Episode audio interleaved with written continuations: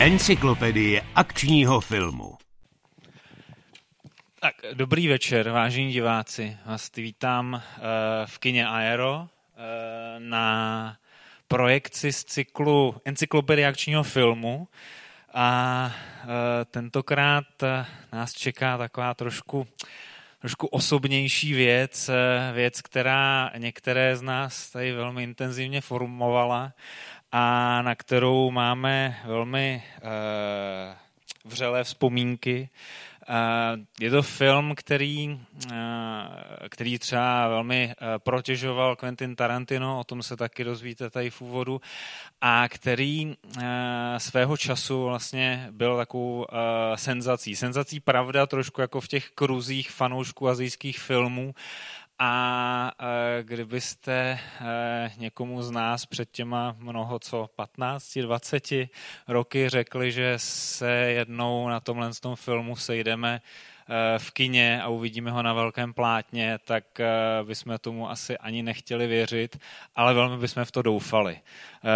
Je to film, který se k nám dostal takovými nelegálními cestami.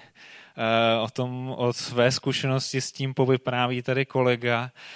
Já pouze k tomu doplním jednu věc, a to je autentický artefakt. A sice tady CDčko vypálný verbatim s lihovkou napsaným Iron Monkey. Takže dneska to bude Železný opičák, legendární hongkongský bojový film. Tak, dobrý večer. Já teda musím říct, že já jsem měl podobný vypálený CDčko už v roce 2000 a jestli mě paměť neklame a jestli to dobře počítám, tak už je to snad promlčený. To tam platí těch 20 let i u těch nejvážnějších zločinů. Ale přesto je to obrovská nostalgie. Já si pamatuju, že tenkrát mi to přišlo na poštu od jednoho člověka, který je mimochodem i tady v sále, a který ve mně nastartoval takovou opravdu hongkongskou horečku, něco podobného, jako se dělo v Americe, v takových těch čínských diasporách a v různých Chinatownech. To, co se tam dělo v 70. a v 80. letech, tak to u mě osobně nastalo právě na tom přelomu těch 0. let. A já jsem zkrátka v tu chvíli musel vidět všechno, co s tím Hongkongem souvisí.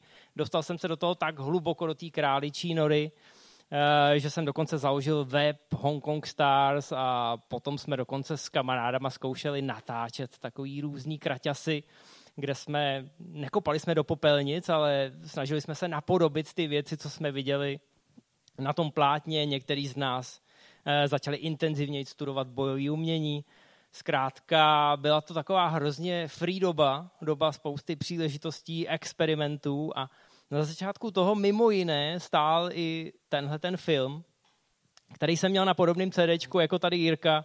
Mimochodem Jirka taky není úplně bez viny, protože někdy v době, kdy viděl tenhle ten film a kdy vzniklo tohle CDčko, tak taky založil vlastní web, který se jmenoval Rejže.cz a potom vlastně stál i u zrodu festivalu Film Asia. A důvod, proč tady v Aeru promítáme občas tyhle ty obskurní asijské věci, je ten, že nás k tomu pojí tato společná minulost. A taky teda to, že ty filmy jsou prostě vynikající. Jsou to jako ohromně úchvatné přehlídky filmařské bravury, bravury akčních choreografie, akčních představitelů a samozřejmě taky jako režie a vůbec stylu toho 90kového Hongkongu, který svýho času byl na absolutním vrcholu, co se týče řemeslné produkce a formálních kvalit, ale i ostatně taky vůbec toho síly toho průmyslu v době, kdy ten film vznikl v roce 1993, tak vlastně v Hongkongu vzniklo něco kolem 200 filmů, přičemž notná část toho teda směřovala rovnou na video a v roce 1993 ostatně byl opravdu ten jakoby největší vrchol co do počtu produkcí na spoustu let okolo toho roku a ten film taky ostatně stál ne úplně u zrodu kariér, ale u jednoho z vrcholů kariér právě jednoho z hlavních představitelů Donnieho Jena. A ostatně, jak to ještě byla ta řeč o těch našich jako hříších minulosti, tak všechno z toho se ještě teda dá dohledat, jo, na tom internetu. Takže pokud vás někoho zajímá, jak vypadá estetika hongkongského filmu přesazená do českého prostředí, což vřele doporučuji, protože ty kraťasy jsou úplně famózní a já mám strašně rád, tak si na YouTube dejte vyhledat High Kick Company a nebudete litovat. Rozhodně prostě uvidíte něco, co jste nemysleli, že v rámci české kinematografie kdy vzniklo. Tak tohle už netrumfnu, že bych to Jirkovi oplatil, ale když si dáte Rejže.cz, tak ten web taky pořád existuje, takže pokud se chcete v české podobě, v češtině, což je pořád ještě těch zdrojů hrozně málo, pokud si chcete přečíst některé recenze na filmy, které jsou, ať už tehdy byly mainstreamový v Hongkongu, nebo absolutně obskurní, tak se můžete podívat. Jinak samozřejmě v angličtině existuje celá řada zdrojů, taky jsme z nich čerpali, co se týče dnešního úvodu a potom debaty po filmu, takže pokud to s náma těch 90 minut vydržíte a pak budete mít ještě chvilku času, tak si tady počkejte, budeme si povídat ještě o spoustě věcí a možná dojde i na dotazy. Co se týče Železného opičáka, což je oficiální český distribuční název, protože ten film opravdu vyšel relativně nedávno na takových těch trafikových DVDčkách, ale předtím jsme ho opravdu scháněli hrozně složitě. Teda já jsem ho dostal poštou, ale potom jsem trošku se snažil napravit to svědomí a začali jsme si, když už byl ten internet normálně dostupný, tak jsme si objednávali z webu, jako bylo Yes Asia, různý obskurní, ať už to byly DVDčka nebo video CDčka. A kompletovali jsme filmografie Sammo Hunga, Jackieho Chana, což tam je přes 100 filmů. Jo? Ale vždycky jsme si říkali, když jsme na ty filmy koukali, to by byla paráda něco takového vidět v českém kině, ale považovali jsme to za nedosažitelný. Trošku jsme tím i omlouvali to, že jsme některý z těch filmů stáhli. Je to zábavný v kontextu k tomuhle filmu zrovna, což je taková Robin Hoodovská báchorka, kdy ten železný opičák je maskovaný mstitel, který bere těm bohatým, skorumpovaným oficírům a pak rozdává těm chudým. A my jsme měli pocit, že my jsme ty chudí a že ty producenti jsou ty bohatý a že tím je to v podstatě ospravedlněno.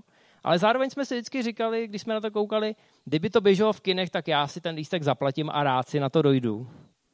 No a teď jsme tady. Takže pro mě osobně je to ohromná satisfakce, že se nám to společnýma silama povedlo do toho kina dostat. No a co se týče zbytku té přednášky, respektive toho úvodu, my jsme si spoustu věcí nechali až po filmu, takže teď vás nebudeme moc nudit a já už asi zmíním jenom ten historický kontext. Jirka řekl, že se tenkrát natáčelo 200 filmů. V podstatě ten rok 1993 byl absolutní vrchol a protože se potom blížilo to předání Hongkongu zpátky Číně po 100 let, kdy tam byla britská samospráva, tak potom od toho roku 1993 dál už to začalo klesat. Nastal ten exodus tvůrčí, kdy spousta tvůrců utekla do Hollywoodu, potom se k tomu ještě přidala finanční krize v letech 1997-1998 a ta hongkongská kinematografie už se z toho vlastně nikdy nespamatovala a podle některých ten rok 1993 je ten milník, kdy to byla jedna z těch nejlepších sezon. A je to krásně vidět na tomhle žánru. Hongkongská kinematografie a její tvůrci se právě na začátku 90. let začali vracet zpátky do té historie a poukazovali na to, jak ta historie Hongkongu je pestrá a osobitá. Právě proto, aby vyvážili ten mrak, který se blížil na obzoru, ten rok 97. Takže vznikla velmi vlastenecká báchorka, která se jmenovala tenkrát v Číně, Once Upon a Time in China, a jejím hrdinou byl lidový hrdina Wong Fei-hung.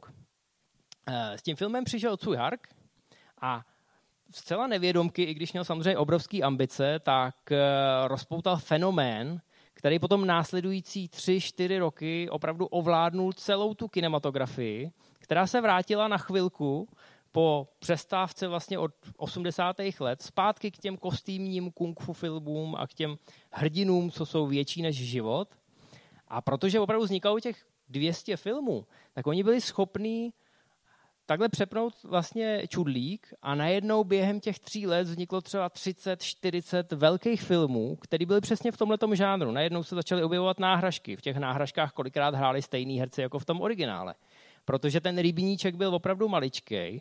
A jakmile se objevil někdo někde, tak se potom objevil v jiném filmu, třeba v roli záporáka. Takže zkrátka všechno bylo provázané se vším. A ti z vás, kdo viděli tenkrát v Číně, tak asi vědí, že to je film, který odstartoval kariéru Jeta Li. Do té doby Jet Li hrál jenom v takových menších obskurních projektech, které byly známý hlavně na pevninské Číně, odkud ostatně pocházel.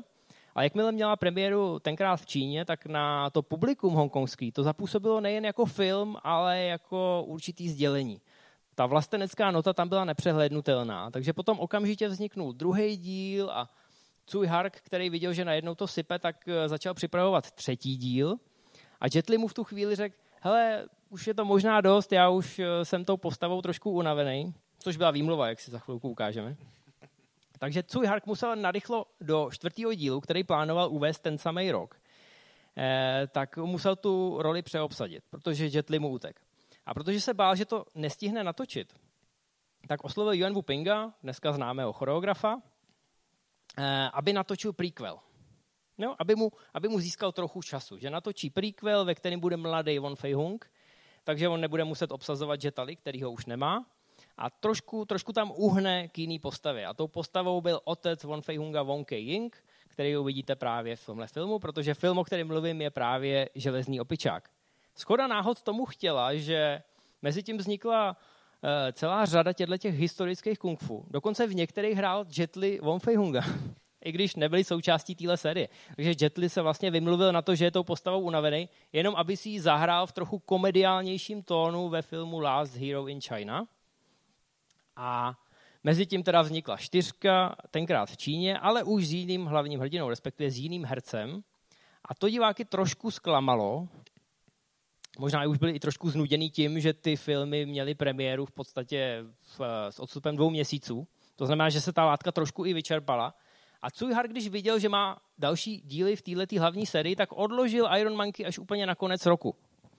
A to už za první diváci byli unavený tou postavou, za druhý byli zklamaný, že došlo k tomu přeobsazení a proto Iron Monkey v kinech nebyla nějaký buchví jaký hit. Já už vidím, že nám tam některý lidi usínají určitě. Já myslím, že je na čase vytáhnout toho Tarantina. Je to trošku školomecký, ano. Tak aby jsme vytáhli ten happy end, tak sice tenhle ten film v Hongkongu zas tak moc neuspěl na to, jaká je to pecka.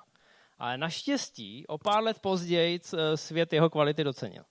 Právě, že velkým samozřejmě fandou hongkonské kinematografie je Quentin Tarantino, vždycky byl už v těch letech, kdy teda vysedával v té videopůjčovně a nakoukával tam kvanta hongkonských filmů a pak, když vlastně přišla jeho sláva po Pulp Fiction a všichni ho najednou měli za toho zvěstovatele nějakých zapomenutých kinematografických skvostů, tak přišel s tím, že je tady ten úplně úžasný kungfubiák, který natočil největší machr akční choreografie Yuen Woo-Ping. A takhle to hustil prostě do tehdejšího svýho chlebodárce Harveyho Weinsteina, který tehda Tarantinovi poměrně naslouchal a zároveň vlastně hledal nějaký nový, neokoukaný filmy, který právě jeho tehdejší společnost Miramax distribuovala a na kterých si založila vlastně takovou jako trademark toho, že ona přináší do Ameriky to nejzajímavější z celého světa, to neotřelý a zároveň velmi jako populární a velmi hip a zároveň i v lepším případě velmi divácký.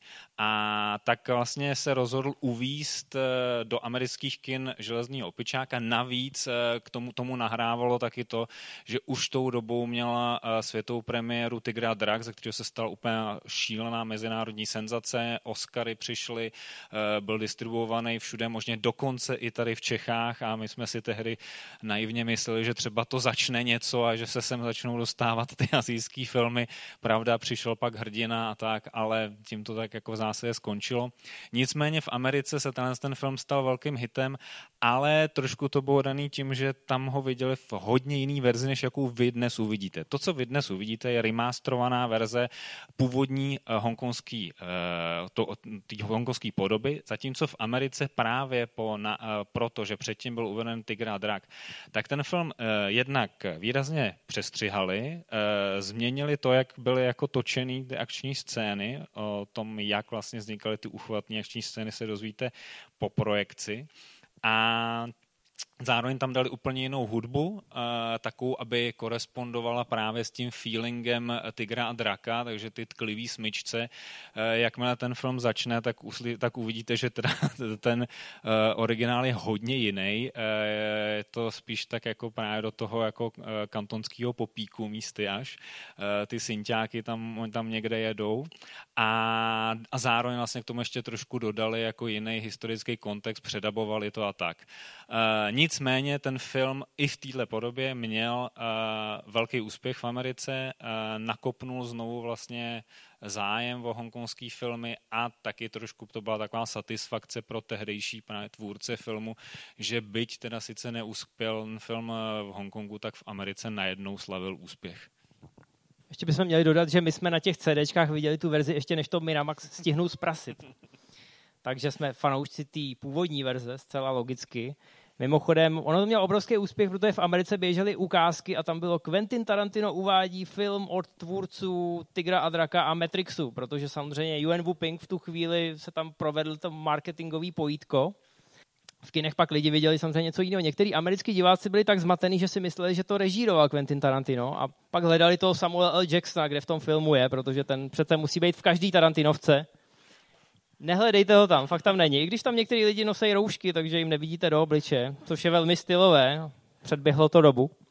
Každopádně, já nevím, jestli bychom vás na něco měli připravit. Já si myslím, že z těch historických kung-fu, co vznikly na začátku 90. let v Hongkongu, je tohle zdaleka nejpřístupnější právě, protože je tam ta zápletka à la Robin Hood. Takže si myslím, že i když je to žánrový mix a jsou tam i romantický podtóny a různý takový hongkongský humory, který možná to západní publikum úplně nepobere. Zkrátka v některých ohledech chápu, proč Miramax stříhal, ale stříhal i příliš a já jsem rád, že tady máme ten originál, zvlášť v tom remástru, protože ten film je natočený hrozně hezky, jak sami uvidíte. Ale zároveň jsou tam takový typický hongkongský propriety. Lítá se tam na drátech, ne jako v Tygrovi a drakovi, tady to spíš zvýrazňuje to kung fu, ty schopnosti těch hlavních hrdinů. No a pak jsou tam různý zrychlovačky. My jsme se tady s Jiřím neshodli na tom, jak moc je ten film zrychlený, protože opravdu existuje několik verzí. Miramax dokonce kvůli tomu americkému releaseu některé ty akční scény zpomaloval, aby to nevypadalo příliš komicky. Takže uvidíme, co vlastně uvidíme a my vám k tomu potom poskytneme určitý kontext, až ten film skončí v rámci toho povídání po filmu a případně i nějaký debaty, když nám neutečete. Já vám moc krát děkuji, že jste přišli. Pro nás je to vlastně velký splněný sen a doufám, že pro vás to bude nezapomenutelný zážitek a případně to zažehne novou vlnu zájmu hongkongskou kinematografii. Což bych velmi doufal. Tak děkujeme, že jste přišli a užijte si to a po filmu se na vás těšíme s nějakýma dalšíma informacemi o hongkongské kinematografii, bojových filmech, Donnie Jenovi a všech dalších lidech, kteří na tomhle tom se podíleli. Děkujeme moc. Užijte si to.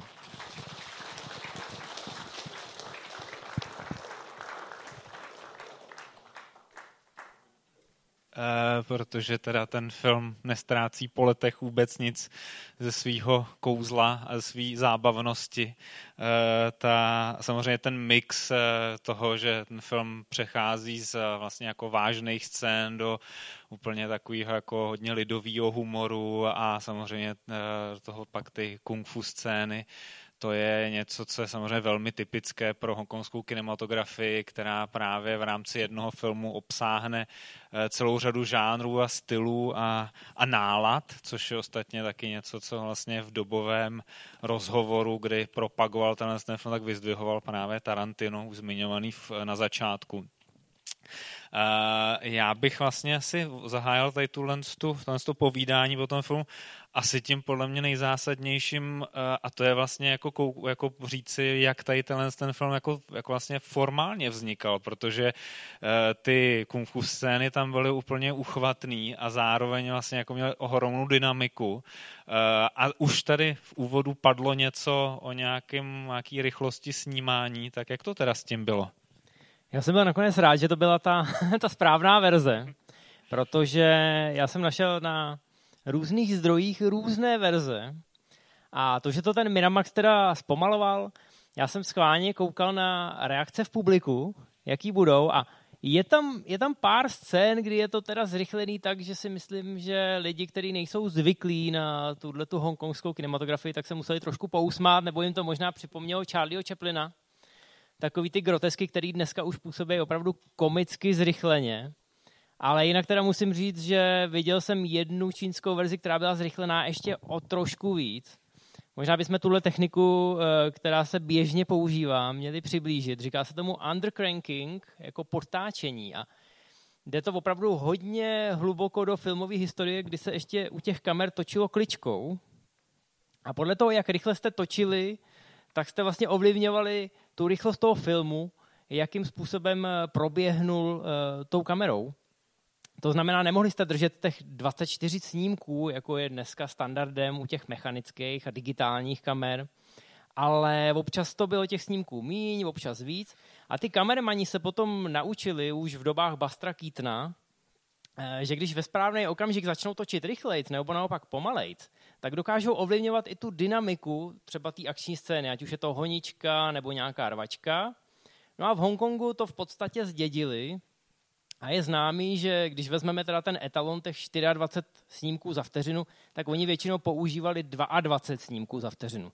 Samozřejmě Jackie Chan třeba v 70. a 80. letech, tak tam už nikdo kamerou, tam už nikdo kličkou netočil. Ale potom, když to stříhali, normálně fyzicky z filmu, tak oni potom se naučili to, že když těsně před úderem třeba to jedno políčko z těch 24 vystřihnete, tak ten úder vypadá dynamičtějc, protože najednou se tam zkrátí ta doba a ty scény vypadají ještě líp, než by vypadaly v reálu. Možná jste slyšeli u Bruce Lee, že toho naopak museli zpomalovat před tou kamerou, aby vůbec divák něco viděl, že byl tak hrozně rychlej. Ale podle někoho je to mýtus samozřejmě. Nicméně ve zbytku hongkongské kinematografie se naopak takhle zrychlovalo. A takovým etalonem v tom biznisu bylo 22 snímků za vteřinu. To znamená, že ty dva snímky v každé té vteřině, hlavně v těch akčních scénách samozřejmě, se vždycky někde ztratily a výsledek byl takový, že to působilo teda, že to má opravdu grády. Já vím, že jsem se Jirky ptal, ještě než jsme promítali, jakou to verzi budeme promítat a nedokázali jsme to vlastně rozkódovat. Takže já jsem byl příjemně překvapený, že podle mě to byla ta správná verze. A to, že občas při těch doskocích z těch střech bylo vidět, že tam někde nějaký ten snímek chybí, tak já si myslím, že to jenom přidává poetice toho filmu. Já myslím, že já jsem vlastně ještě koukal na nějaký dobový rozhovor s Donním Jenem, kde on vlastně říká, že on si vyloženě chtěl, že aby byl snímaný v těch jako jeho scénách na 16 snímků za vteřinu nebo dokonce někde na 14. A právě kvůli tomu, aby docílil teda ty jako ohromné rychlosti během těch jeho záběrů. Navíc vlastně v jeho scénách on tam vlastně používá de facto reální kung fu techniky, jenom jsou teda jako zrychlený proto, aby měli ten náležitý efekt, ale můžete si zároveň všimnout to, nebo mohli jste si všimnout toho, že ty jeho scény jsou dost často vlastně, že několik úderů v jednom záběru, že vidíte prostě to vykopnutí, nějakou jako reakci a ještě prostě jako pak došlápnutí v jednom záběru, ale jenom je to vlastně jako zrychlený. A on tady tím, že to všechno dá v jednom záběru, tak nám zároveň ukazuje, že to teda jako reálně udělal, že tam nejsou žádný jako jakoby střihový efekty, kdy a nebo nějaký jako jiný jakoby filmový kouzla, krom teda toho čistého zrychlení. Ale ten zase základ je v tom, že on opravdu byl reálnej přeborník bojových umění a dokázal teda ty techniky kung fu vyloženě ukázat na kameru a zase pak právě Yuen Woo-Ping byl skvělý v tom, že věděl, kam tu kameru postavit, aby pro ten každý daný vlastně záběr měla ten ideální úhel pohledu a díky tomu teda ten film vypadá tak skvěle, jak vypadá. No. Já zároveň se ještě zastavím u jedné technické věci a to se týká dabingu. Vy jste si možná všimli, že ne úplně vždycky to tak jako lícovalo na ten lip-sync, jo, ale respektuje, že to ty promluvy opravdu nekorespondovaly s promluvama těch herců v tom obraze. A nebo že někdy tam dokonce to vypadalo, že prostě mluví, když vůbec jako nemluví. To vám nepřišlo jen, to není chyba, že vám to takhle přišlo, to tak vyloženě reálně je. Tím zase byl proslulý právě producent a scenárista Tsui Hark, který produkoval ten film a který právě byl známý tím, že on dost často vlastně předělával ty filmy ještě i v postprodukci, psal nový dialogy a někdy dokonce i měnil komplet celý příběh toho filmu ještě v postprodukci. A právě bylo o něm známý, že dělal něco, co jeho kolegové scenáristi to doslova nazývali lip rape, což znamená, že opravdu jako vůbec nectil to, že tam někdo nějak klape pusou v tom dialogu a prostě tam narval nějak, jaký dialog potřeboval pro to, co vlastně si vymyslel, jakože bude ten ideální dialog. Na druhou stranu tady tohle to je poměrně taky jako ne až tak neobvyklá praktika v rámci hongkonské kinematografie. Vzpomenout si můžeme na druhé straně třeba na Wong Kar-waje, slavného to režiséra artových filmů, který zase byl proslulý tím, že ten vlastně točil, aniž by měl scénář, ale paradoxně v jeho filmech jsou to naopak monology, který propojou ty vyloženě jako volně poskládaný výjevy, zatímco u Tsuiho Harka, tak ten se naopak zase zaměřoval na tu akci, na vizuální stránku toho filmu a prostě pak nějak jako, když mu zrovna jako přišla nějaká slina, že to by tam něco jako chtěl ještě dodat do toho filmu, tak prostě se toho nezdráhal. A byl to jeden z těch filmařů, o kterých se říkalo, že vlastně pro ně nehotový film je pořád prostě jako ten nejlepší film, protože se v něm furt ještě může vrtat. V momentě, kdy už to je v kinech, tak už nemůže. A to je právě typický Tsui Hark. Ale zároveň no, možná ty bys mohl promluvit o tom, co vlastně byl vůbec zač Yuen Woo-Ping, Donnie Yen, tyhle ty velký jména, kteří se tady sešli před kamerou za kamerou. To jsou ty nudné životopisné vložky, ale ty jsi mi teď dobře nahrál. Oni z toho udělali ctnost, protože původně nahrávat kontaktní zvuk na place v Hongkongu úplně na tom začátku, tak byl hrozně náročný a drahý. Oni spoustu věcí odkoukali z hollywoodských produkcí, když viděli, že někdy v 70. letech v Hongkongu vynalezli Steadicam, teda v Hollywoodu vynalezli Steadicam, tak si postavili takovou obdobu z bambusu, která samozřejmě stála mnohem méně peněz, ale fungovala podobně. Ale byly věci, které se nedají nahradit. A dobře čistě zaznamenat zvuk na place kontaktně, tak to bylo drahý. Takže oni se rozhodli, OK, no tak si to dodabujeme potom. A až potom v podstatě přišli na to, hele, my tady můžeme změnit nějakou větu, aby nám to víc dávalo smysl. Případně mohli využít i herce, který neuměli tu řeč, neuměli kantonsky. Oni kolikrát, to je hodně vidět v kriminálkách, oni používali v Hongkongu samozřejmě bydlela a fungovala pracovně celá spousta turistů, bělochů. A to je taková hezká věc, že oni vždycky rádi do rolí záporáků obsazovali ty zlý bělochy, protože to zkrátka hrálo na tu vlasteneckou notu.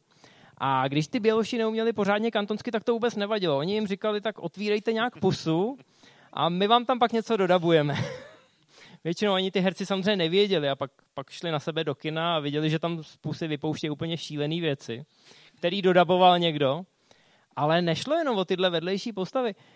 Hrozná ironie je, že třeba Jet Li byl vždycky dabovaný ve všech svých hongkongských filmech a poprvé jste ho mohli slyšet mluvit jeho vlastním hlasem až někdy ve Smrtonosný zbraní 4, kde samozřejmě to zase byla špatná lámaná angličtina, ale už to byl Jet Li, protože ho nechali mluvit, kdežto všechno ostatní byli dabéři. To je taková malá vsuvka. Ještě k těmhle vsuvkám tak ostatně, že to je ten největší paradox, že ta největší kantonská hvězda, tedy Bruce Lee, tak nikdy ve svých filmech nemluvil jako on sám za sebe, protože on, když natáčel filmy na začátku 70. let, tak tehdy běžnou praxí bylo, jakože ten hlavní dubbing dělat v té mandarinské čínštině, to znamená čínštině, kterou se mluvilo v Číně, v Tajvanu a ve většině těch diaspor v Asii, a ne v tom kantonském dialektu, kterým se mluvilo v Hongkongu. Nicméně ale Bruce Lee, co by rodák z Hongkongu, respektive člověk, který vyrůstal v Hongkongu, on se vyloženě narodil ve Spojených státech, ale pak přesídlil s rodiči zpátky do Hongkongu, tak on tedy mandarinsky nemluvil, Takže v jeho filmech tehdejších ho někdo daboval, a protože když on zemřel pak velmi záhy v té polovině 70. let, tak už pak v momentě, kdy zase přišla znovu zpátky móda kantonských filmů na konci 70. let, tak už prostě se nemohl předabovat sám, nebyly ty záznamy, protože nebyl ten kontaktní zvuk nahrání, ale v jeho filmech pouze vlastně v té madrnické stopě zní jeho vlastně v těch jeho ikonických výkřicích. Ty jeho výkřiky uloženě jakoby daboval on sám, ale všechny ostatní dialogy dělal za něj někdo jiný, nějaký mandarinský daber. Ale ty skřeky a to halekání, ty jsou autentický. Já ještě než se vrhnu na toho Donnieho, který bude docela dlouhý, tak ještě si řekneme pár takových kratších věcí, pak třeba někdo usne nebo uteče. Může si to dohledat potom na internetu, tamhle už někdo odchází, ano. Ale co se týče ještě toho vzniku, vy jste si mohli možná všimnout, že ty akční scény jsou takový velmi specifický, už jsme asi načali, že se tam hodně lítá na drátech, ale ne jako v Tygrovi a drakovi, ne jako v Matrixu. I když má tyhle ty scény na starosti taky Yuen Woo-Ping, tak jsou vizuálně a řekl bych i zvukově dost odlišný. V Hongkongu se totiž ty dráty používaly trošku jinak. Je to takový lo-fi. Zatímco v Hollywoodu byli už připraveni, že ty dráty budou moc digitálně vymazat v postprodukci, a proto používali pořádný špagáty, dokonce bych řekl, že až lana.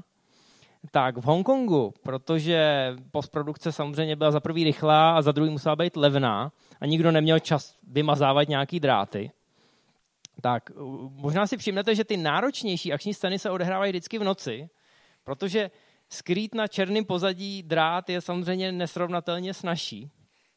Ale používají samozřejmě dráty i ve dne, ale oni používají takový jako hrozně tenoučký vlasce, který, když se to správně nasvítí a správně se postaví kamera, tak jsou v podstatě neviditelný, a v tom, co se tam všechno odehrává, v tom kolotoči nohou a rukou, si toho málo kdy všimnete toho drátu.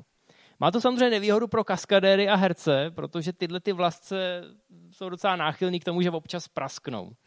Jo, teď si vemte, že vás parta 5 lidí vytáhne obrovskou rychlostí do 3 metrů, kde máte něco předvést, a pokud možno se 3krát protočit kolem vlastní osy, a děláte to třeba 10krát za sebou, a po 8 už to ten drát nevydrží, a když ten drát praskne, tak z toho občas byly docela slušný zranění. Jo? Ty herci mají různé jizvy a tak podobně, nebo spadnou z těch 3 metrů zrovna, když jsou v nějakém pohybu a ta setrvačnost je odhodí někam a zlomějí si třeba nohu. To tam bylo naprosto běžný a bylo to takový riziko, do kterého ty hlavní hvězdy vstupovaly. Ostatně kolikrát ty hvězdy se vypracovaly z těch kaskadérů, což znamenalo, každý chtěl z toho kaskadéra se samozřejmě dostat před tu kameru do té hlavní role, protože to pak znamenalo, že to riziko těch zranění se sníží, respektive budou mít aspoň dost peněz na to, aby v té nemocnici mohli poplatit všechny ty účty. Nejhorší to měli ty kaskadéři dole, takže ty doufali, že se hodně rychle dostanou nahoru, což ale znamenalo samozřejmě, že se museli vrhat do těch nejnebezpečnějších kousků. Takže museli do sebe nechat neustále kopat. Tam běžný bylo, vždycky říkáme, že skákali z 20 metrů za 2 pytle rejže, to je taková humorná, trošku rasistická poznámka, ale ona to byla pravda z tohohle důvodu, že každý chtěl zaujmout z toho choreografa nějakým šíleným kaskadérským kouskem, aby ho třeba pro příště povýšil, jo? Aby už něj byl takový kaskadér, který dělá jenom tyhle ty kousky, třeba jenom jednou za týden a ne každý den 2krát, protože pak to riziko nějakého vážného zranění bylo samozřejmě nižší. Je takový to, že vlastně Van Damme, že když točil v Hongkongu dvojitý zásah, tak vzpomínal, že ho hrozně překvapilo, že vlastně když jako do někoho nekopnul během toho natáčení té scény, tak oni se jako cítili hrozně jako uražený a jako jak to, že prostě do nich nekope, co to jako má být. A on teda jako pak pochopil, že tohle je vlastně nějaká jako součást té profesní cti, která jde ruku v ruce teda s těmi právě teda riziky toho natáčení. Hlavně se to mnohem líp předstírá, že vás někdo kopnul, když vás opravdu kopne. Když to Van Damme, jak byl zvyklý vždycky zastavit toho 0,5 metru před tím obličejem s tím, že ta kamera to skryje, to, že tam není ten kontakt, tak na to oni vůbec nebyli zvyklí a zapomněli padat. No, bylo to zábavný. Což mimochodem je další věc. Vy jste si možná všimli v tom filmu, že se tam hrozně práší. Jo, a říkáte si, hele, tak jako filmový plac, oni si tam ani nedokážou zamést. Přitom Čína je tím pověstná, že furt někde někdo chodí a zametá. To je další taková malá finta. v hongkongských filmech byla vždycky hrozně velká spotřeba mouky. Protože oni pochopili, že když někdo někoho praští jenom, tak to samozřejmě vypadá dobře, dá se to prodat tím zvukovým efektem, ale když si tu pěst namočíte do mouky a někoho praštíte, tak samozřejmě ten výsledný efekt a ten kontakt jakoby hodí do vzduchu v obrovské množství mouky a vypadá to jako, že ten úder je 3x, 5x silnější. Takže řekl bych, že speciálně v tomhle filmu se na to hodně přísahalo a je to tam hodně vidět. A mimochodem ještě mají takovou malou fintu. Oni se sice kopou do těch obličejů a v tomhletom filmu v kombinaci s těma hlasitýma zvukovýma efektama to někdy vypadalo fakt brutálně. A kdybyste viděli třeba dokument Jackieho Chana My Stunts, kde on poodhaluje takovýhle ty zákulisní taktiky, tak samozřejmě veškerý ty konvice a různý misky, kterýma to dostávají ty lidi do hlavy, tak jsou gumový. Stejně tak většina lidí má gumový boty. To znamená, že když máte gumovou botu a někoho trefíte do té hlavy, tak jako bolí to asi dost, ale je tam určitý pružení a bolí to trochu míň než normální botou.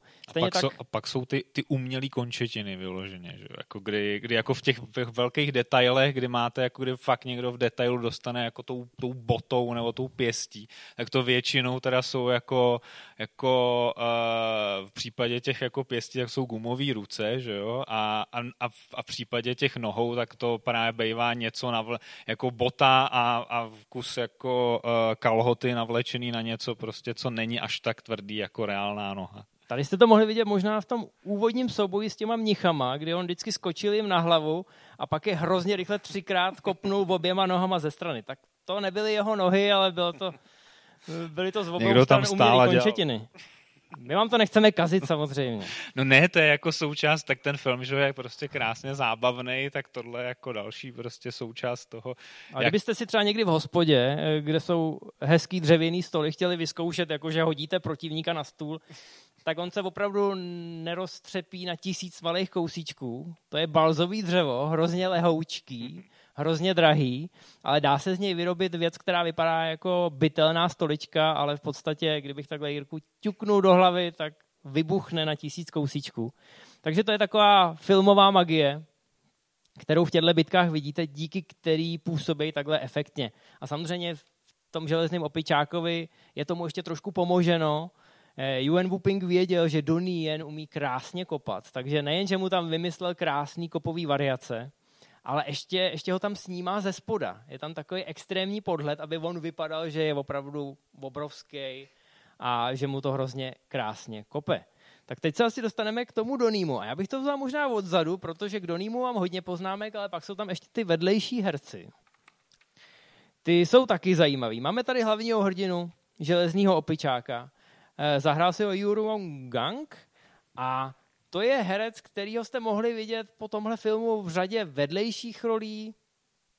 Moc hezky skopal Jeta Liho ve finále My Father is Hero, což je taky hezký film o vztahu otce a syna. A skoro jste ho mohli vidět v americkém remakeu Karate Kid, kde si zahrál trenéra těch konkurenčních zlejch, já chci říct karatistů, ale všichni víme, že v tom remakeu o karate vůbec nešlo a všichni tam dělají kung fu. Ale budiš. Nicméně Jackie Chan tam hraje pana Miyagiho a na konci měl právě s Yu Rongguangem měl krásný souboj, který nakonec vystřihli, ale najdete ho na YouTube ve vystřižených scénách. Je to docela hezký návrat tohohle herce. Protože není taková hvězda jako malý Will Smith. Tak, malý Will Smith, ten tam na to jen tak jako kouká. Ale je to hezká scéna. Je možná škoda, že tenhle ten charismatický herec se moc neprosadil, co se týče těch akčnějších rolí. Ona přece jenom i tato mu spadla do klína relativně v pokročilém věku, ale má vystudovanou pekingskou operu, což byla vždycky v hongkongské kinematografii taková vstupenka mezi lepší lidi, protože pekingská opera, možná všichni víte, že Jackie Chan si ji prošel několika lety, a tam vás vlastně připravili mimo děk, protože to byl trénink pro operu, pro divadlo, tak tam vás mimo děk připravili na tu filmovou kariéru úplně skvěle, protože tam se každý den do zemdlení trénovala gymnastika, bojový umění a herectví. A všichni si mysleli, že budou chodit do pekingské opery a že z nich budou velký divadelní hvězdy. Jenže bohužel v tu chvíli už nastupovaly ty filmy ve velkým a do toho divadla už nikdo nechodil. Takže samozřejmě všichni tyhle herci, respektive všichni tyhle žáci, ať už to bylo v opeře v Hongkongu, kam chodil Jackie Chan a spousta jeho kamarádů, jako Sammo Hung, který potom ovládli tu hongkongskou scénu, tak samozřejmě to nebyla jediná operní škola a do jiné operní školy chodil ten herec. A všichni tyhle lidi se potom samozřejmě dostali do toho hongkongského filmového biznisu, protože se potřebovali nějakým způsobem uživit. Takže kdybychom se takhle ohlídli, tak v podstatě všichni herci v Hongkongu v tomhle akčním žánru, který něco znamenají, tak se rekrutovali buď z těchto operních škol, nebo ze sportovních klání, což je třeba případ Jeta Li. A vlastně svým způsobem i Donnieho Jena, ale Donnie Jen je takový specifický. A svým způsobem taky ty představitelky Wong Fei-hunga. A je to venku, ano. My jsme vám to nechtěli říct předem, aby jsme vás nemystifikovali, ale toho malého chlapečka Wong Fei-hunga si nezahrál chlapeček, ale holčička. Tak, teď je to venku. Jmenuje se Angie Tsang a trénovala od malička wušu, trénovala lví tance, zkrátka takový ty tradiční disciplíny, se kterýma se hrozně hezky vystupuje na nejrůznějších soutěžích. A Yuen Woo-Ping, ten je proslulý tím, že ty talenty vždycky hledal mezi těma sportovcema. Vždycky věděl, kdo na těchto klání vyhrává, měl tam svoje špiony. A nejen k tomu bylo i tady. On musel tu představitelku nebo představitele této role najít celkem rychle. A hlavně potřeboval někoho, kdo v té roli opravdu bude vynikat, protože i když my vidíme název Iron Monkey, železný opičák, tak ve skutečnosti původní hongkongský název je Dobrodružství mladého Wong Fei-hunga / železný opičák. A je to v tom filmu vidět mimochodem i na soundtracku, je tam celá řada narážek, která znalýmu divákovi připomene, že kouká na prequel k Tenkrát v Číně. I ten poslední záběr, jak jste tam viděli, jak se Wong Fei-hungu ohlídne a pak je tam ta písnička, tak to naznačuje, že teda koukáme na budoucího velkýho hrdinu, na budoucí legendu. Za chvilku si ještě o těch lidových hrdinech něco povíme. Ale zkrátka v Hongkongu se to hrozně moc prodávalo, přestože je to prequel k velkolepý a úspěšný sérii. Bohužel to tak trošku nedopadlo, jak jsme říkali předtím. Tsui Hark dokázal vyždímat ten zájem diváků ještě předtím, než tenhle film přišel do kin. Trošku to byla jeho chyba, protože on už ho měl dávno natočený. Yuen Woo-Ping ho odevzdal někdy na začátku roku a Tsui Hark do něj furt nějak vrtal, furt to vylepšoval a furt si říkal, ještě je čas. No to je to, že ten nehotový film je furt ten dobrý film, protože se ještě nemusí odevzdat těm divákům. Na druhou stranu vlastně já vím, že vlastně tvůrci zmiňovali, že jednak vlastně to byl dokonce nápad Tsuiho Harka, že jako obsadit do té role toho malého Wong Fei-hunga právě holku, protože on vlastně říkal, že chtěl někoho, kdo bude vypadat jako křehce a dětsky a zároveň jakoby nevinně, což říkal, že se mu jako těžce hledalo mezi chlapcema a proto se rozhodl, protože teda jako najdou nějakou holku a pak teda nechal Yuen Woo-Pinga, ať teda najde někoho, kdo opravdu jako bude schopnej tohle všechno předvádět na plátně.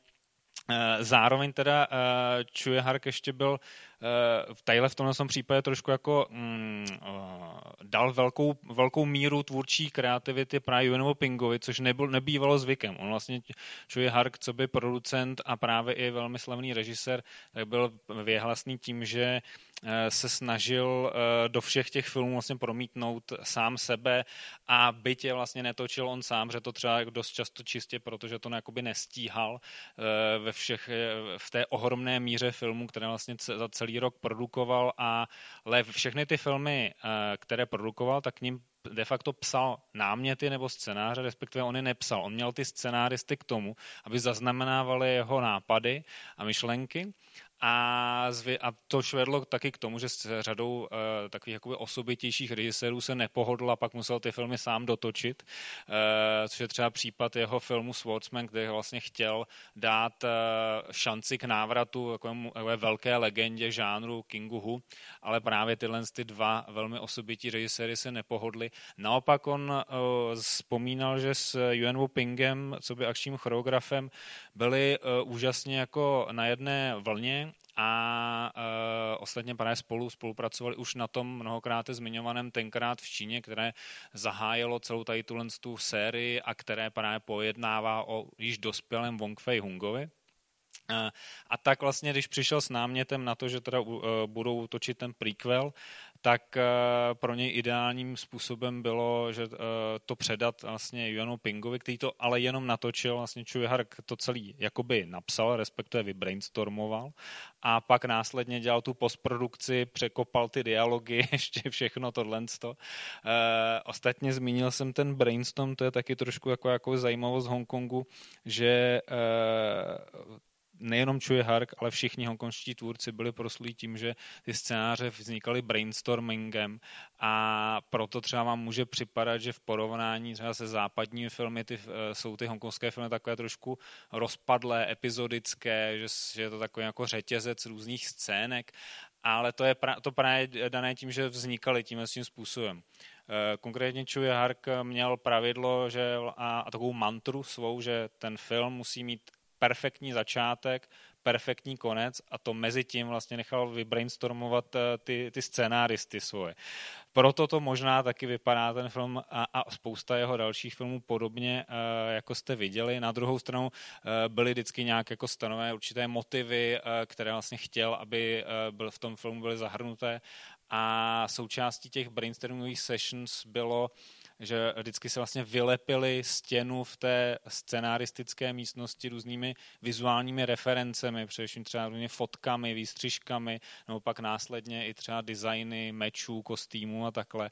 A z toho vlastně se nechávali inspirovat k různým nápadům, které pak zapracovávali do toho scénáře přesně tady tou epizodickou formou.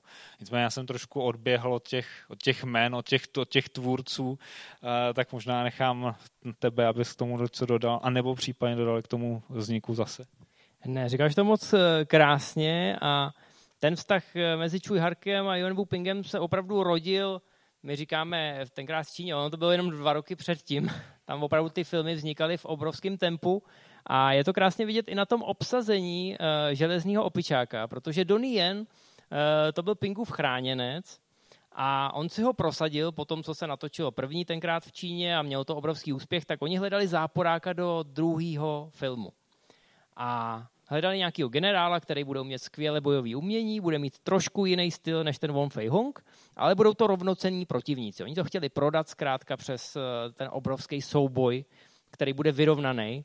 No a Yuen Woo-Ping řekl, hele, já tady mám takového mladého kluka, jmenuje se Donnie Yen, myslím si, že by si s Jetem hrozně sedli.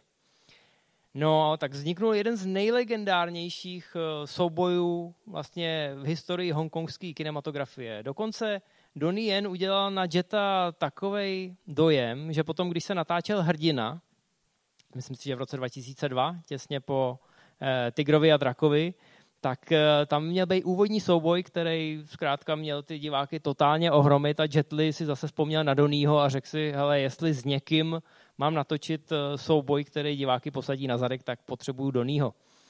Takže v tomhletom směru to bylo hezky propojený.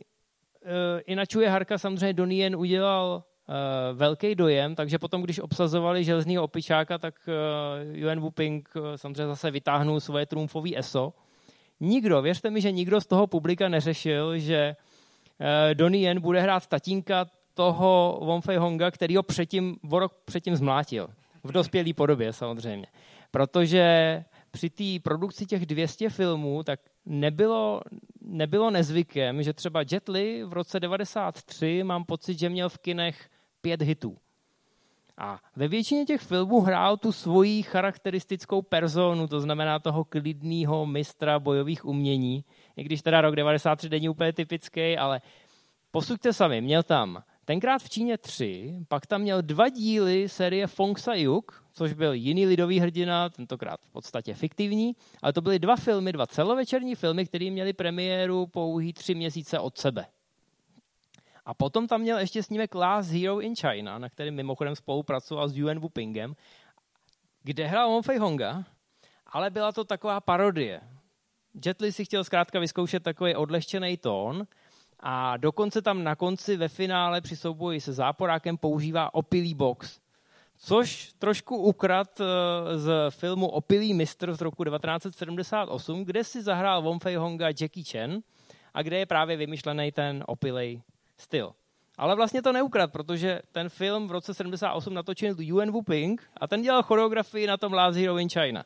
Takže v podstatě to žádná krádež nebyla. Nicméně Jackieho Chana to tak naštvalo, že si řekl, hele, nikdo mi tady nebude krást mu jeden z mých největších trademarků, a o rok později natočil Opilého mistra číslo 2. Už bez Yuen Woo-Pinga, protože musel nějak potrestat svého bývalého mentora.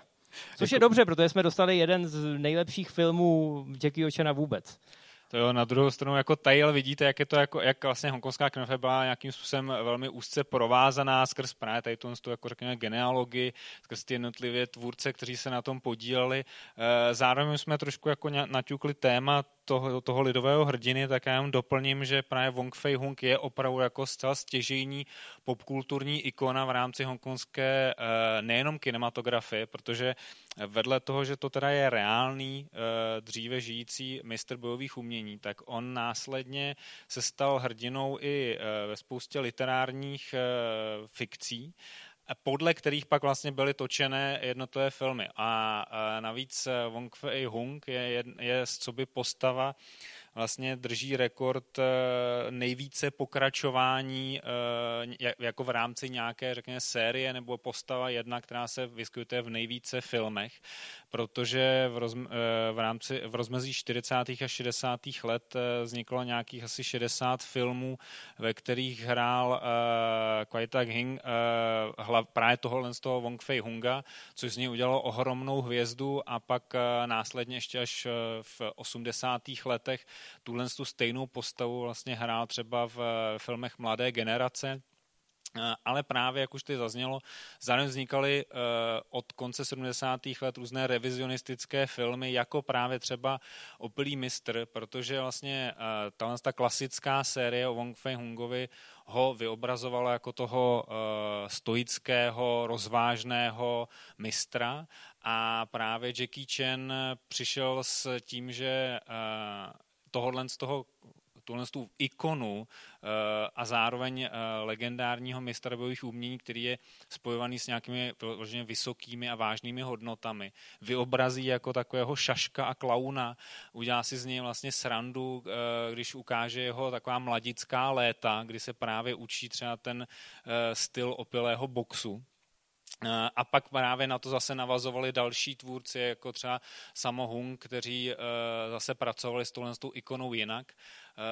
V rámci té, řekněme, série filmů, byť to byla velmi volná série, tak došlo pak k takové krátké pauze, krátké na 10 let, mezi roky 81 a 91, a právě v 91. roce přišel Tsui Hark s tím, že vlastně oživí tu legendu. Tsui Hark byl charakteristický právě tím, že se ve své filmografii věnoval tomu, že s moderními filmovými prostředky a pro nové publikum aktualizoval takové klasické žánry a klasické hrdiny, dodával tomu úplně nový styl, a právě úspěch tenkrát v Číně dokazuje, že tohle to byla taková jako úspěšná formule, na kterou pak následně navazovali další a další filmaři v tom, že kopírovali ten styl, který on zase pomohl vlastně oživit. Třeba, protože právě třeba ty kostýmní kung fu filmy vlastně se třeba 10 let v rámci Hongkongu netočily,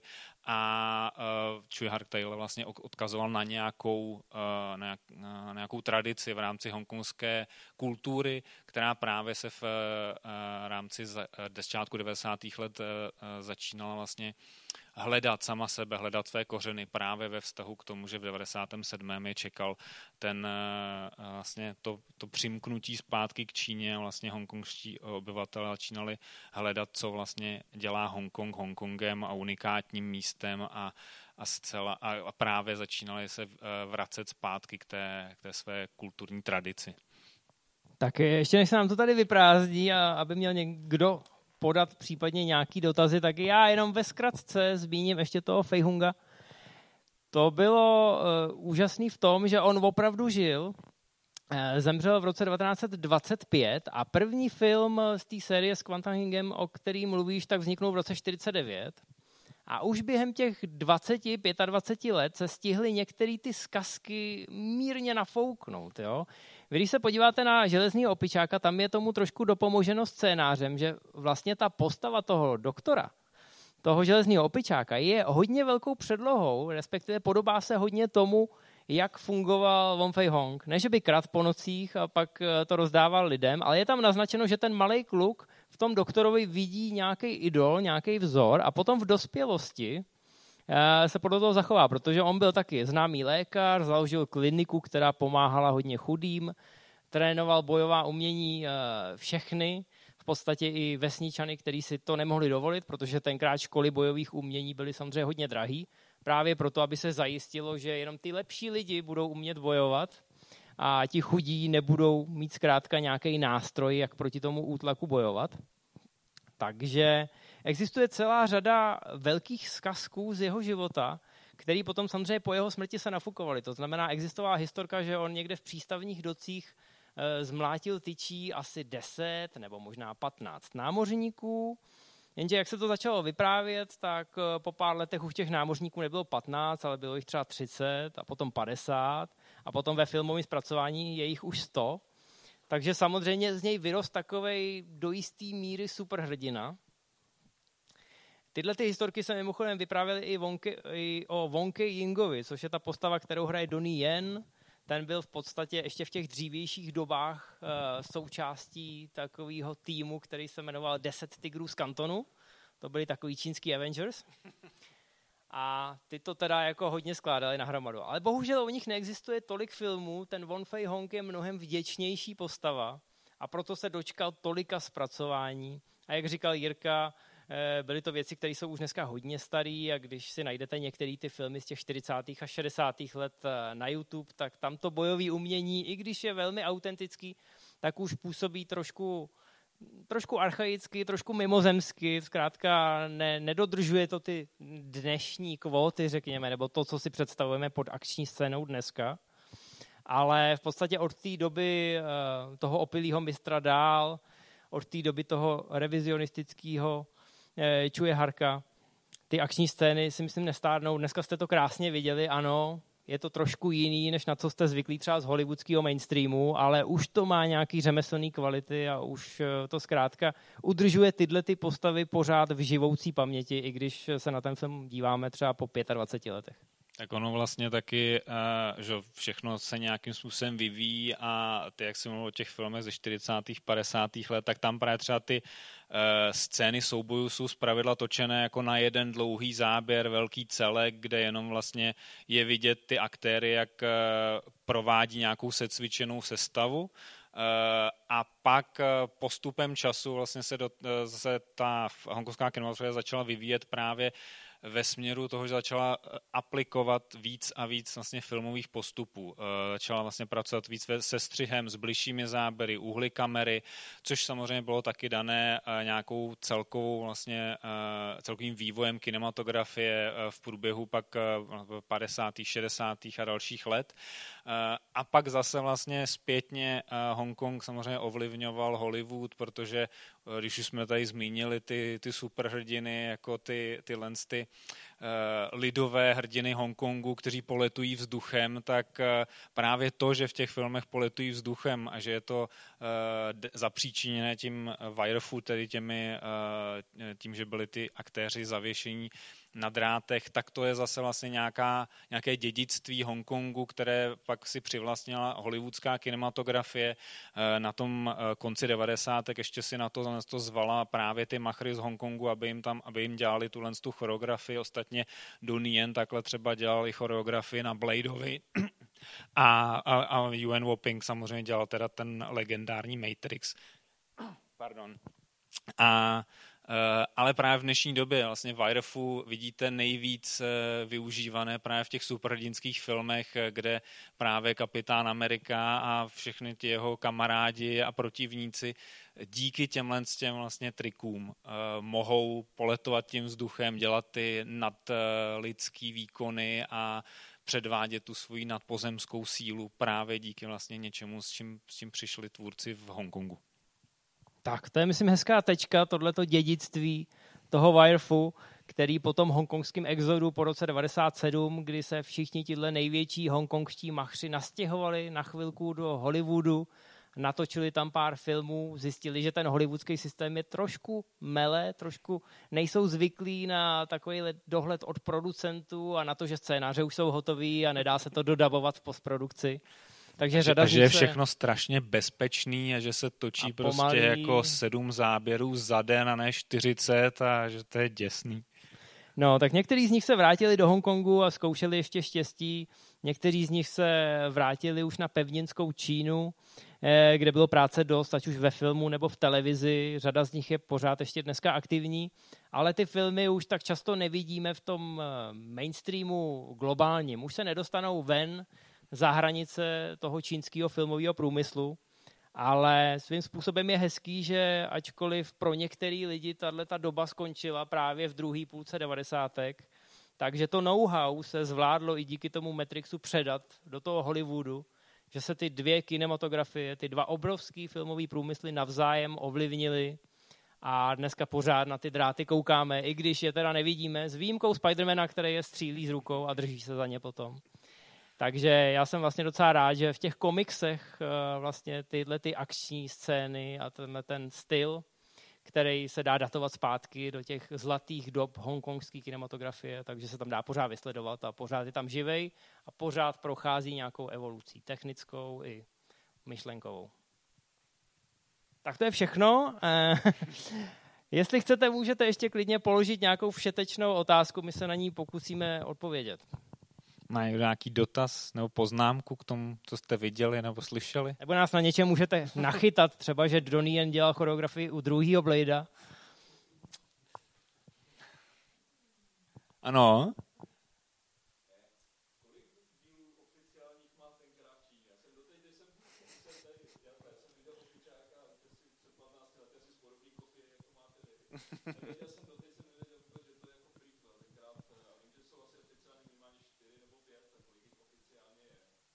Tak já, jestli se nepletu, tak je to tak, že vlastně jsou 4 filmy s Jet Lim, tenkrát v Číně 1, 2, 3 a tenkrát v Číně a v Americe. Ano, což je v podstatě 6. A mezi tím 4 a 5, to je právě, oni natočili ty 3 filmy a Jet Li pak řekl, hele, já si musím odskočit a už se nikdy nevrátil, nebo nechtěl se vrátit. A Tsui Hark musel rychle najít náhradu. Našel náhradu, samozřejmě šel na první wushu soutěž v Pekingu a zjistil, že je tam takový mladý kluk, který umí se taky dobře hejbat a vydrží ve vzduchu díl než ostatní. Takže ho obsadil, je to Vincent Zhao nebo Chu Manchuk, podle toho, jestli chcete kantonskou verzi jména nebo americkou. A ten hrál ve 4 a v 5. Bohužel se během toho natáčení, já vím, že ten člověk asi chtěl krátkou odpověď, během toho natáčení se dost vážně zranil při obou těch filmech, protože visel na tom vlasci, který právě v blbej okamžik prasknul.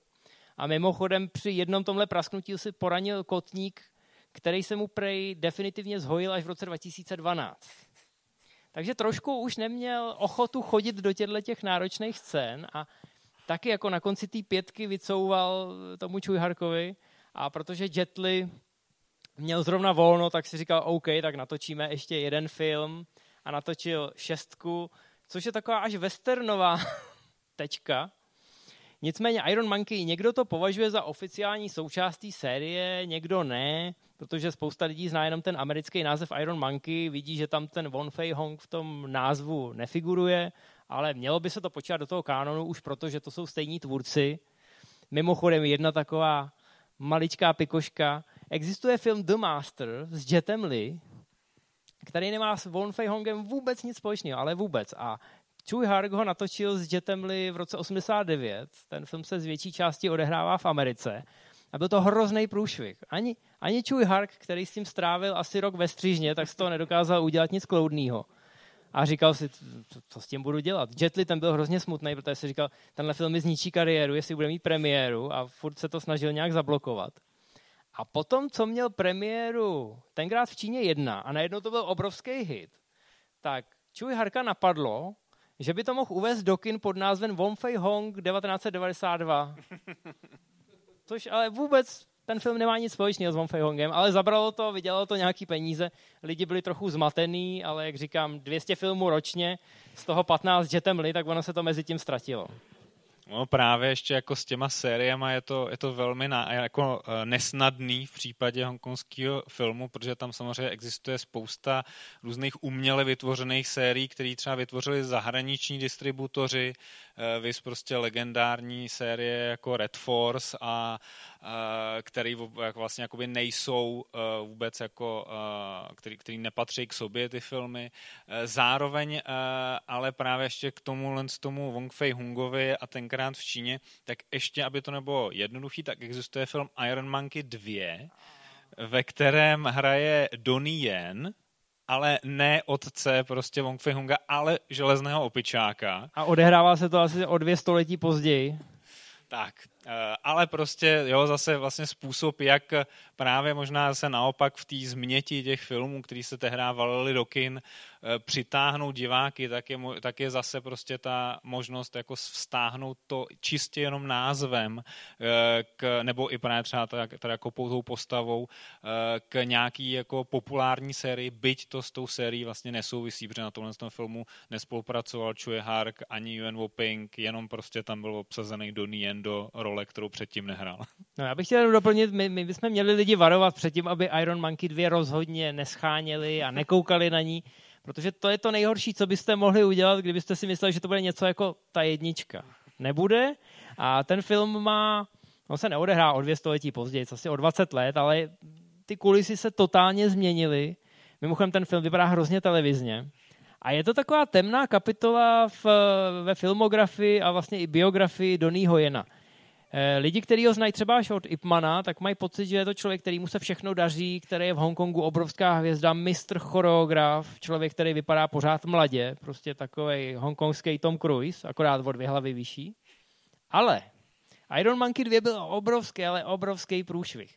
Donnie Yen z nějakého důvodu si myslel, že teda už všechno zná a všechno umí a rozhodl se, že by si ten film mohl klidně sám odrežírovat. Respektive tohle řekl Yuen Woo-Pingovi. Oni na tom ze začátku spolupracovali spolu. Yuen Woo-Ping to dokonce měl režírovat. Ale už asi 10. den na place Donnie do něj furt ril, hele, ty mě nenecháš dělat tohle a tohle, ty mě nenecháš, abych se zrychloval víc, než je možný. A já bych si to klidně mohl natočit sám. Už jsi mě všechno naučil, já už tě nepotřebuju. Ještě takový ten klasický zpratek.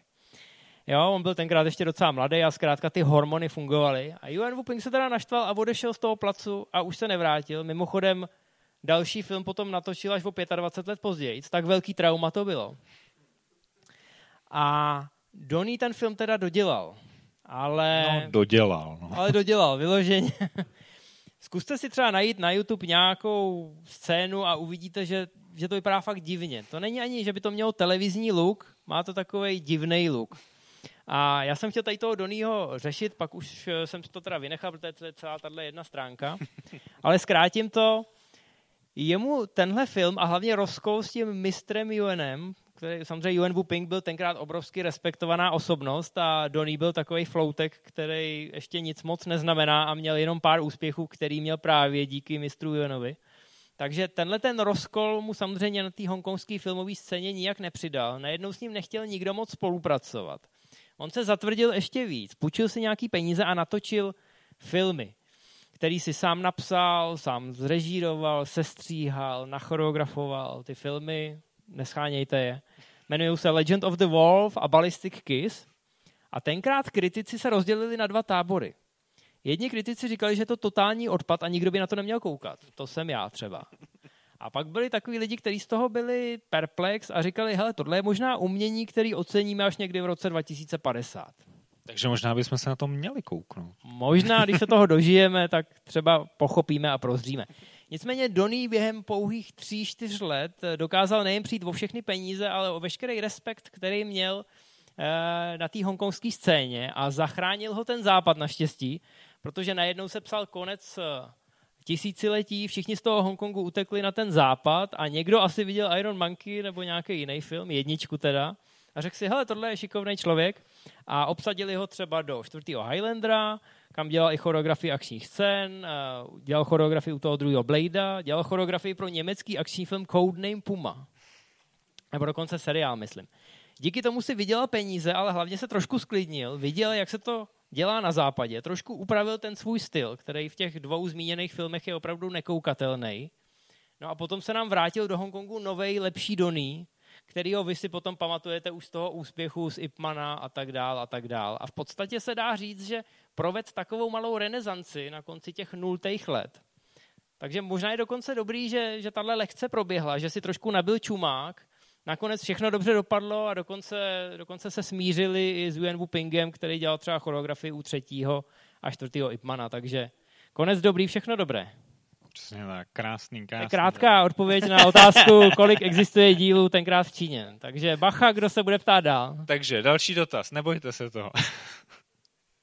Má někdo ještě nějaký dotaz? Nebo se vás už dostatečně odradili? No jasně.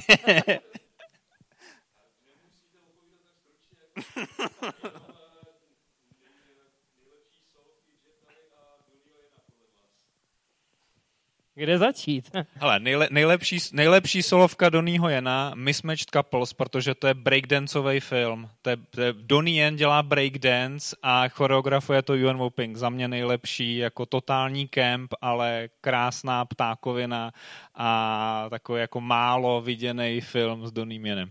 Já s tím souhlasím. My jsme nechtěli řešit Donnieho Jena, ale tím se v podstatě dostáváme na začátek jeho kariéry. Yuen Woo-Ping je zkrátka výborný hledač talentů. A Donnie Yen, když byl na 2 letech naskušený v Číně, kde se učil bojové umění od 16 do 18 let, tak se rozhodl, že než se vrátí do Bostonu, kde tou dobou žila jeho rodina. Proto umí docela dobře anglicky. Už nebudu odbíhat, slibuji. Tak cestou zpátky se stavil v Hongkongu. Naskušenou, a protože jeho velký vzor byl Bruce Lee a Donnie si říkal, hele, mohl bych si zahrát v nějakém filmu, já jsem geniální, jsem neomylnej, možná budu mít stejný úspěch jako Bruce Lee? A shodou okolností se dostal pod ruku Yuen Woo-Pingovi, který mu řekl, hele, dobrý, můžeš si zahrát tady kaskadera v jednom z mých filmů. On totiž Yuen Woo-Ping má hrozně moc sourozenců. Neschopnost myšlenku udržet a opustit. Yuen Woo-Ping má hrozně moc sourozenců a ty v 80. letech točili kung fu komedie. A většinou se obsazovali všichni do nějakých různých rolí. Jsou to hrozně crazy komedie. Jestli si myslíte, že v Železném opičákovi je takovej silly humor, tak to jste ještě nic neviděli. Protože Pingovy filmy, respektive Yuenovic filmy, na kterých dělá jejich familie, tak to jsou jedny z nejšílenějších filmů. Jo? Ano. Tadyhle v tomhle filmu se třeba neviděli takovou věc, jako je co metrovej, živej meloun, který má ostrý zuby a kouše prostě a atakuje mistry bojových umění. To je mimo jiný v jednom z těch filmů. Ano, ten se jmenuje Miracle Fighters a to je právě ten první film, ve kterém Donnie dělal kaskadéra a upoutal na sebe pozornost tak, že Yuen Woo-Ping řekl, hele, já tě obsadím do dalšího filmu, což bylo Drunken Taichi, což je šílený film, ještě mnohem šílenější než Opilý mistr. Ale tím už se dostáváme k Mismatched Couples, kde Donnie taky hraje, už se to odehrává v moderním settingu, to znamená v současnosti, ale není to žádná současnost, kterou jste v životě viděli. Jestli si myslíte, že některé japonské filmy jsou divný, tak tohle je trumfne ještě o 2 parníky. Takže já naprosto souhlasím. Asi to pro někoho je překvapení, možná jste čekali Ipmana nebo Flashpoint nebo něco takového, ale my jsme divní. Nezapomeňte, že ten člověk vymyslel festival autorlýho diváka. Ne, já jsem ho nevymyslel, já se pouze na něm podílím. Tudlen tu jako Česci nemůžu. Dobře, ale seš jeden z kompliců. Takže to je Donnie. A teď, co bychom ještě vymysleli u Jeta? Tak když budeme vážní, tak samozřejmě Fist of Legend. Ano, Fist of Legend, to je prostě vynikající a pak prostě jsou ty všemožný jako se podivné věci. Právě třeba, jak je to jako s tím jakoby vztahem východ-západ, tak třeba Bodyguard from Beijing, což je vlastně hongkongská variace na Bodyguarda s Costnerem, kde tentokrát právě Jet Li hraje vlastně profesionálního bodyguarda z Číny, z mainland Číny, který přijíždí do Hongkongu chránit manželku, nějakého biznismena nebo něco takovýhleho. Samozřejmě se do sebe zakoukají a takhle.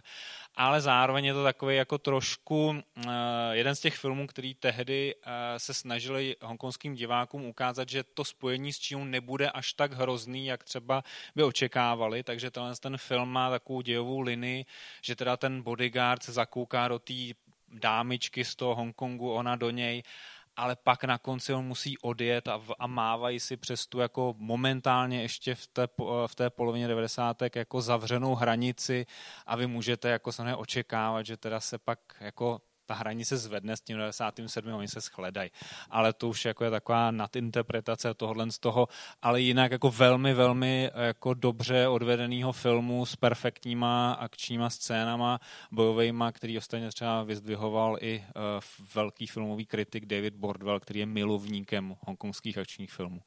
Ano, je tam úžasná finální scéna, kde Jet si zase vybral protivníka sobě rovného Ngaye Singha, který mimochodem hrál, já teď nevím, jak se jmenuje ta postava, ale no je to ten mistr bojových umění, na kterýho narazí Neo v Matrix Reloaded, vlastně bodyguard té vědmy. To je role, ano, to je role, vidíte, nevíme úplně všechno, občas nám něco vypadne z našich senilních hlav, ale to je role, kterou si původně měl zahrát Jet Li, ale z nějakého důvodu neměl čas a doporučil za sebe právě Ngaye Singha. Jet Li je v tomhletom hrozně milej člověk, že vždycky, když nemá čas, tak si vzpomene na někoho, koho zmlátil v některým z předchozích filmů a řekne, OK, tenhle je druhej nejlepší, vemte si jeho. A mimochodem, když už bereme ty západní inspirace, tak ještě existuje film High Risk, který málo kdo zná a je to taková napůl podsta, napůl parodie smrtonosné pasti. Taky se to odehrává ve věžáku. Mimochodem Jet Li tam taky hraje bodyguarda a hraje tam bodyguarda filmových hvězdě, kterou mám pocit hraje Jackie Chan. Hraje to jako hodně uvolněně, má na sobě teplákovku ala Bruce Lee a ten film teda skáče od jedné narážky ke druhý. Když si to někde seženete, tak se budete možná divit. Natočil to Wong Jing, který je známý tím, že dělá hongkongský komedie takovým stylem, který třeba z Hollywoodu znáte skoro jako ze Žhavejch výstřelů. Že tam opravdu ta kanonáda těch gagů je neustávající, ale mezi to jsou zároveň nasázený velmi dobrý akční scény. Zvládli rychlejc. No to bylo dobrý, to bylo dobrý. Dámhle dotaz?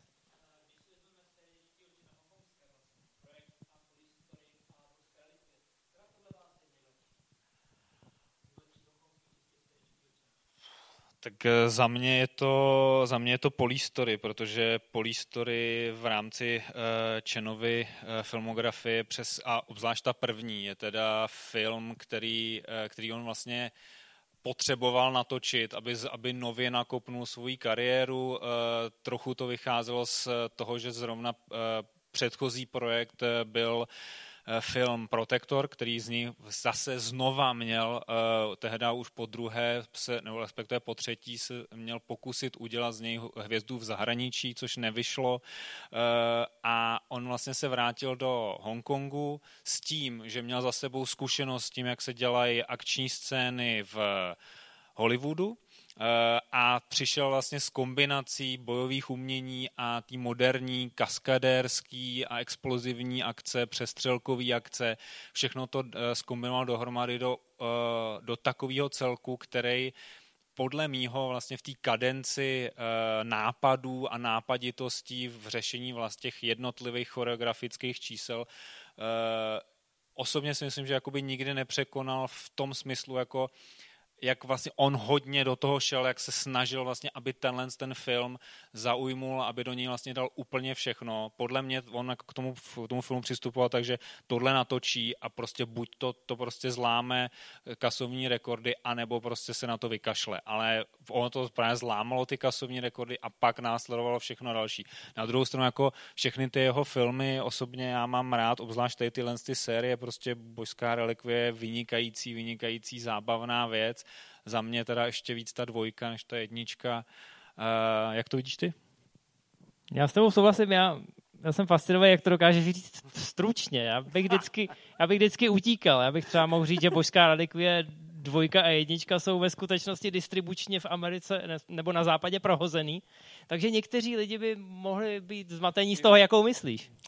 Tak já myslím tu jako dvojku božský relikvie, myslím tu, kde je v poušti, objevuje nacistický zlato prostě v tajný základně na Sahaře, zatímco prostě jednička je ta, která chronologicky vznikla jako první, to je ta, kde Jackie Chan málem přišel o život při vlastně jako relativně banálním stuntu, když se pod ním ulomila větev, on křachnul na hlavu a od té doby tam má díru. Tak. Já bych souhlasil s tou Police Story, nebudu to nějak roztahovat, jenom to, co si řekl ty, že Police Story byla velký risk od Jackieho. On v podstatě ten film pustil do kin v době, kdy publikum bylo zvyklý právě na ty historické filmy, na ty kungfáče. A úspěch Police Story byl tak obrovský, že v zásadě pootočil tím kormidlem celý kinematografii a rázem všichni začali točit moderní policejní akční filmy, nebo minimálně filmy, které se odehrávaly v současnosti, protože najednou bylo vidět, že je na to publikum zvyklý. A Tsui Hark v roce 1991 tenkrát v Číně byl vlastně první, kdo po těch 6-7 letech dokázal znova zpátky přilákat to publikum k těm historickým kostýmním kung fu eposům. Takže tady sami můžete vidět, jaký velký vliv ta Police Story měla. Škoda, že Jackie Chan neskončil u trojky, možná u čtyřky, protože on jak stárne, tak se pořád k některým těm hrdinům vrací a bohužel Police Story je takový kouzelný zaklínadlo. Někdy se tak jmenují filmy jenom v případě, že on v nich hraje policajta, ale už s tím původním hrdinou vlastně nic moc společného nemají. Ale samozřejmě to neplatí o těch minimálně prvních 2 dílech z 80. let, který do dneška jsou pomník veškerým jeho schopnostem, ať už jako režiséra, choreografa, kaskadéra, dramaturga. Je to fantastický a myslím si, že pokud jste měli možnost vidět první díl tady na plátně v rámci festivalu akčního filmu, tak jste si to mohli užít ve formě, kterou si to bezesporu zaslouží.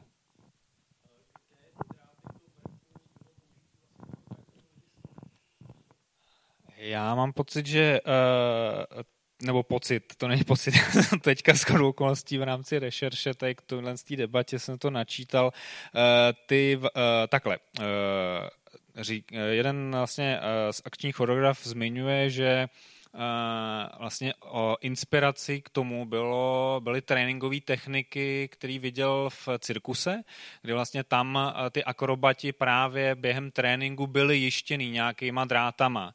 A oni z toho vzešli a začali používat tu techniku právě na bojových filmech, respektive těch takzvaných wuxia filmech, tedy v těch filmech o těch nadlidsky nadaných šermířích, mezi který právě patří třeba Tygr a drak, která vychází z té tradice. A poprvé tady ta technika byla použitá někdy, myslím, v 60. letech, kdy na několika právě filmech mimo jiný i studia Shaw Brothers, který pak právě vlastně proslulo tím, že tady tu techniku využívalo jako ve spoustě filmů, ale bylo to vlastně taková jako evoluce toho, že v těch prvních wuxia filmech vlastně ty hrdinové nelítali vzduchem nebo nebyli jištěný těma drátama, ale čistě se používaly vyloženě trampolíny, které byly mimo záběr, a takže vlastně byly jenom jako snímaný ty herci a bylo fakt reálně vidět, jak opravdu skočí, odrazí se a takhle. Ale s tím, že ta kantna spodní byla prostě zakrývala teda tu trampolínu, aby nebyla v záběru. No. Dost často se mimochodem tehdy používala taková magická technika, kterou jste mohli asi 2x nebo 3x, pokud jste byli opravdu pozorný, vidět i v Železném opičákovi, že se použije záběr a potom se pustí opačným směrem. To znamená, když někdo potřebuje vyskočit hodně vysoko, tak se to samozřejmě natočí, takže se skočí a potom se to pustí obráceně. A v některých scénách je to docela patrný v tom Železném opičákovi. Nicméně ty si teď zkazil lidem i návštěvy cirkusu, až tam pak uvidějí někoho, kdo stojí na tom koni a jezdí po tom šapito, tak možná budou hledat ten drát, kterým je jištěnej. No. Takže... Ne, to bylo jako, že právě, že to vlastně měli jenom jako v rámci toho tréninku, aby právě se jako nezrakvili už během tréninku a během nácviku, tak používali tady tohlensto.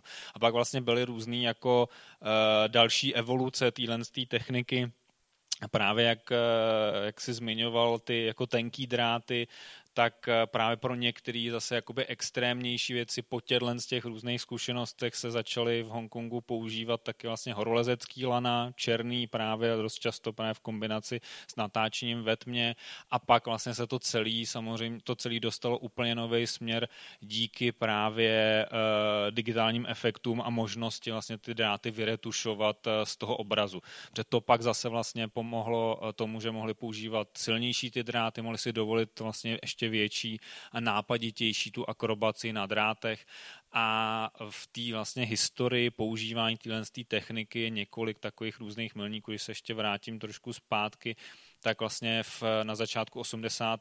let takovým jako velkým průlomem bylo zase právě ve filmu Tsuiho Harka Zoo The Warriors of Magic Mountain byla vlastně velká scéna, velký celek, kde několik vlastně hrdinů a aktérů se teda jakoby vznese za pomoci těch drátů, což do té doby se vlastně dělalo jenom jakože jeden člověk na drátech byl a proti němu zase protizáběr s druhým člověkem a tadyhle v jednom záběru bylo několik lidí, což vlastně vyžadovalo ohromnou koordinaci, navíc taky samozřejmě právě tehdy to jako snímání, aby ty dráty opravdu byly co nejméně vidět nebo nebyly vidět vůbec.